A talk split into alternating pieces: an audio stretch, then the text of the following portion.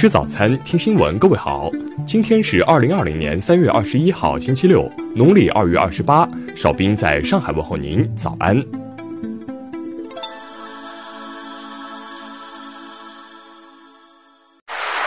首先来关注头条消息：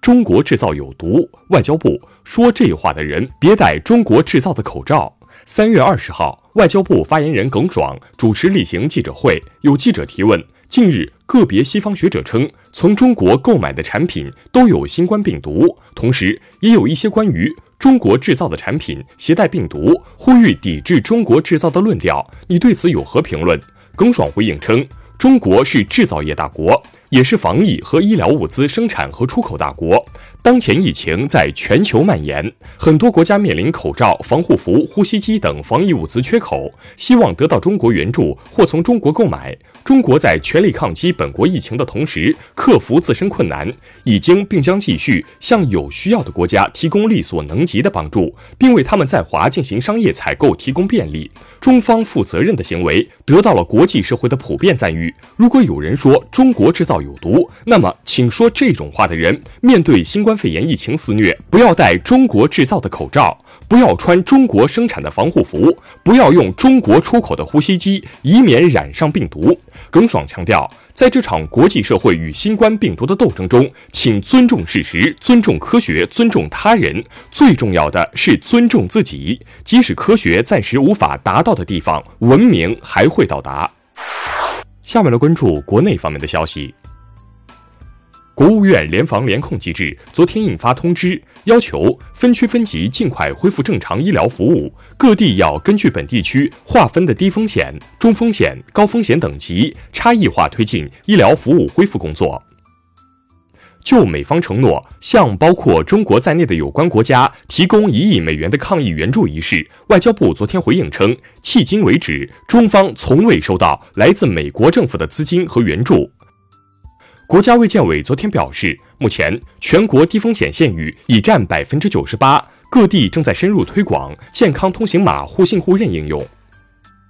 数据显示，截至二十号，已有一点二万名援鄂医务人员从湖北撤离。此前，他们主要在方舱医院和非重症定点收治医院工作。最高人民检察院消息。截至本月十九号，全国检察机关共受理、审查、逮捕涉疫情刑事犯罪案件两千三百七十五件，两千九百六十四人。海关总署近日印发文件，强调在全力做好疫情防控、严防疫情跨境蔓延的前提下，保障外贸产业链、供应链畅通，降低通关成本。民航局、外交部等五部委日前联合发布公告，决定调整目的地为北京的部分国际航班从指定第一入境点入境。中国气象局消息，从四月一号起，地面气象观测自动化改革将从全国试运行切换调整为正式业务运行，这意味着我国地面气象观测将实现全面自动化。下面来关注国际方面的消息。美国白宫十九号表示。由于新冠肺炎疫情蔓延，总统特朗普将原定于六月在戴维营举行的 G7 线下峰会改为通过远程会议的形式召开。美国联邦储备委员会十九号宣布，与巴西央行、韩国央行等九家央行建立临时美元流动性互换协议，以缓解全球美元融资市场面临的压力。因新冠肺炎疫情全国蔓延，美国国务院十九号将旅行建议提升至最高级别四级，呼吁美国公民避免一切国际旅行。世卫组织总干事谭德塞十九号称，已商定一份中国供应商名单，向世卫组织出口医用物资，现在正在敲定具体安排。联合国秘书长古特雷斯十九号表示，受新冠肺炎疫情冲击，全球经济几乎肯定会发生衰退，并有可能达到创纪录的规模。国际货币基金组织执行董事会十九号宣布，已批准任命前美国财政部官员担任第一副总裁，即日起生效。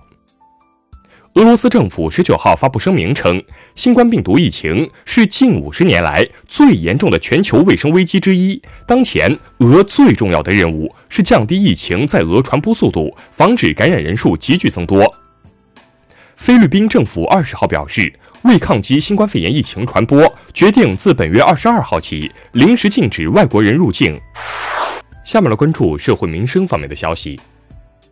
江西省近日下发通知称，今年二季度将试行周末二点五天弹性休息，在全省推出旅游电子消费券，积极引导市民周末外出休闲度假。海南省教育厅十九号发布通知，明确全省高三、初三年级将于四月七号开学，其他年级、其他学段具体开学时间另行通知。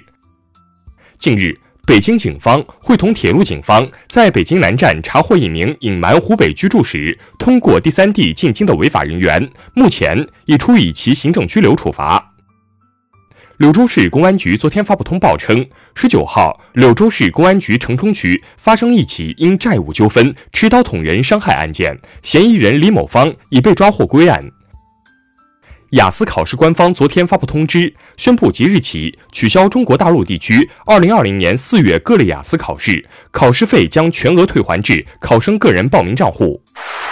最后来关注文化体育方面的消息。二十号，奥运圣火乘专机抵达日本，受新冠肺炎疫情的影响，原来计划的盛大欢迎仪式变成了只有少数人参加的简短仪式。国际乒联昨天发表声明，受新冠肺炎疫情影响，推迟原定五月中上旬进行的中国香港公开赛和中国公开赛。近日，由美英澳学者组成的研究团队发文称，科研证据显示，新冠病毒是自然进化的产物，而不是实验室合成。英国剑桥大学科学家十八号撰文称，哺乳动物亚种在进化中发挥的作用比此前认为的更重要。这意味着一百多年后，达尔文进化论中的假设获得证实。以上就是今天新闻早餐的全部内容。如果您觉得节目不错，请点击再看按钮。咱们明天不见不散。